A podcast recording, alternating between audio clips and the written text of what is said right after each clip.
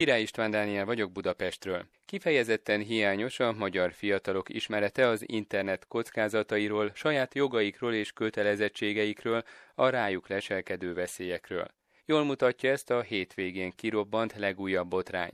A hírek szerint a pár héttel ezelőtti Debrecenben tartott úszó országos bajnokságon a jövő SC 16 éves külföldi válogatott kerettag hölgy úszóját elcsábította egy 17 esztendős fiú. Az aktusra a bajnokság idején az egyik kabinban került sor, amit azonban három másik előre beszervezett úszó egy mobiltelefonnal felvett. A film kikerült az internetre, fegyelmi eljárások indultak, a Magyar Úszó Szövetség azonnal vizsgálatot rendelt el. Az egész akciót kitervelő úszó egy 19 esztendős, vagyis már nagykorú fiú volt. A jelentések szerint a filmet többen is látták az úszótársak közül, nevetgéltek az egyébként rossz minőségű, tehát minden részletet nem mutató felvételen, de a többség nem kifogásolta azt. Gyurkó Szilvia gyermekjogi szakértő azt mondja, se az intézményrendszer, se a szülők nincsenek felkészülve, és így nem is tudják felkészíteni megfelelően a fiatalokat a világhálós kihívásokra. Az egy nagyon szimbolikus adat, hogy a 90-es évek vége óta nem született olyan tananyag, ami a vizuális nevelés vagy a, vagy a média használat ott oktatná az iskolákban, akár alsó, akár felső takozatban, olyan módon, hogy ez lépést tart az internet azért meglehetősen komolyan változó kihívásaival. Azt jelenti, hogy gyakorlatilag vakvezet világtalant, mert a digitális szülőségre vonatkozóan nincs igazából se tudásanyag, se forrás, se az interneten, se azon kívül. Az iskolákban pedig a gyerekek nem tanulják meg a biztonságos internet használat feltételeit. Olyan nagyon sok esetben zárványként maradó kezdeményezés intézkedések vannak, mint például az NMHH-nak, tehát a médiahatóságnak a Bűvösföld programja, ahol éves szinten pár ezer gyerek tud részt venni, illetve szintén az NMHH által létrehozott és tavaly kiadott média értési tankönyvek, amik részben foglalkoznak olyan internetes problémákkal, mint mondjuk a sexting, vagy az adathalászat, vagy más hasonló területek, amik azért nagyon komolyan fenyegetik a gyerekeket. A magyar szülők a veszélyekre zsigeri reakcióként legtöbb esetben a tiltással válaszolnak, egyszerűen egyszerűen nem engedik net közelbe a gyerekeket, mondta a Gyurkó Szilvia.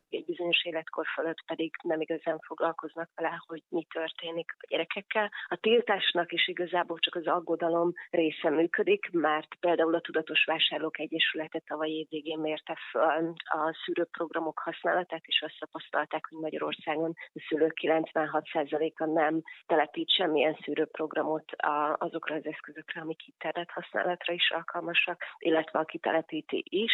Nem ritkán um, azt látjuk, hogy csak automatikusan felrakja, és semmiféle személyre szabást nem alkalmaz, ami azt jelenti, hogy ezek a programok kb. 30-40 százalékos hatékonysággal működnek még azokon a gépeken is, amikre fel vannak telepítve. A szakértő szerint az is probléma, hogy a jogszabályok nem feltétlenül követik a technológiai fejlődést, a modern elkövetési módokat. Mi azt tapasztaljuk, hogy vannak olyan bűncselekmények, amik az utóbbi időben nagyon gyakran elkövetésre kerülnek fiatalok által, ilyen például a tiltott pornográf felvételel való visszaélés, ami klasszikusan nem arra alkotott büntetőjogi tényállás, hogy olyan gyerekeket vonjanak büntetőbíróság elé azért, mert megosztanak valami fajta pornográf tartalmat, akik óvatlanok, hanem igazából ez a tényállás arról szólt volna, hogy a felnőttek ne élhessenek vissza a gyerekek képeivel, de azt látjuk, hogy 16-17 éves fiatalok, vagy hát a büntethetőségi korhatárt már betöltött 14 éven felüli fiatalok párkapcsolat kapcsolatok részeként, vagy ismerkedések részeként a sextinget használva nagyon gyakran belefutnak ebbe a bűncselekménybe, anélkül, hogy egyébként tisztában lennének vele, hogy amit tesznek, az büntetendő. Ugyanezt látjuk a zsarulással,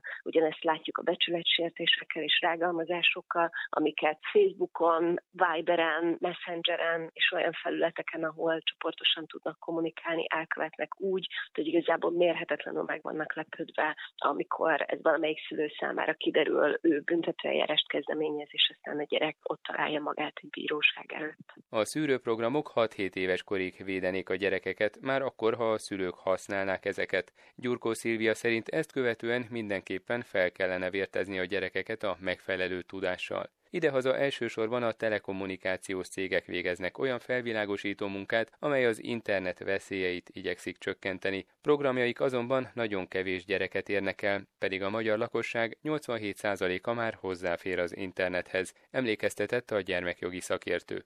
Az elmúlt percekben Király István Dániel összeállítását hallották Budapestről.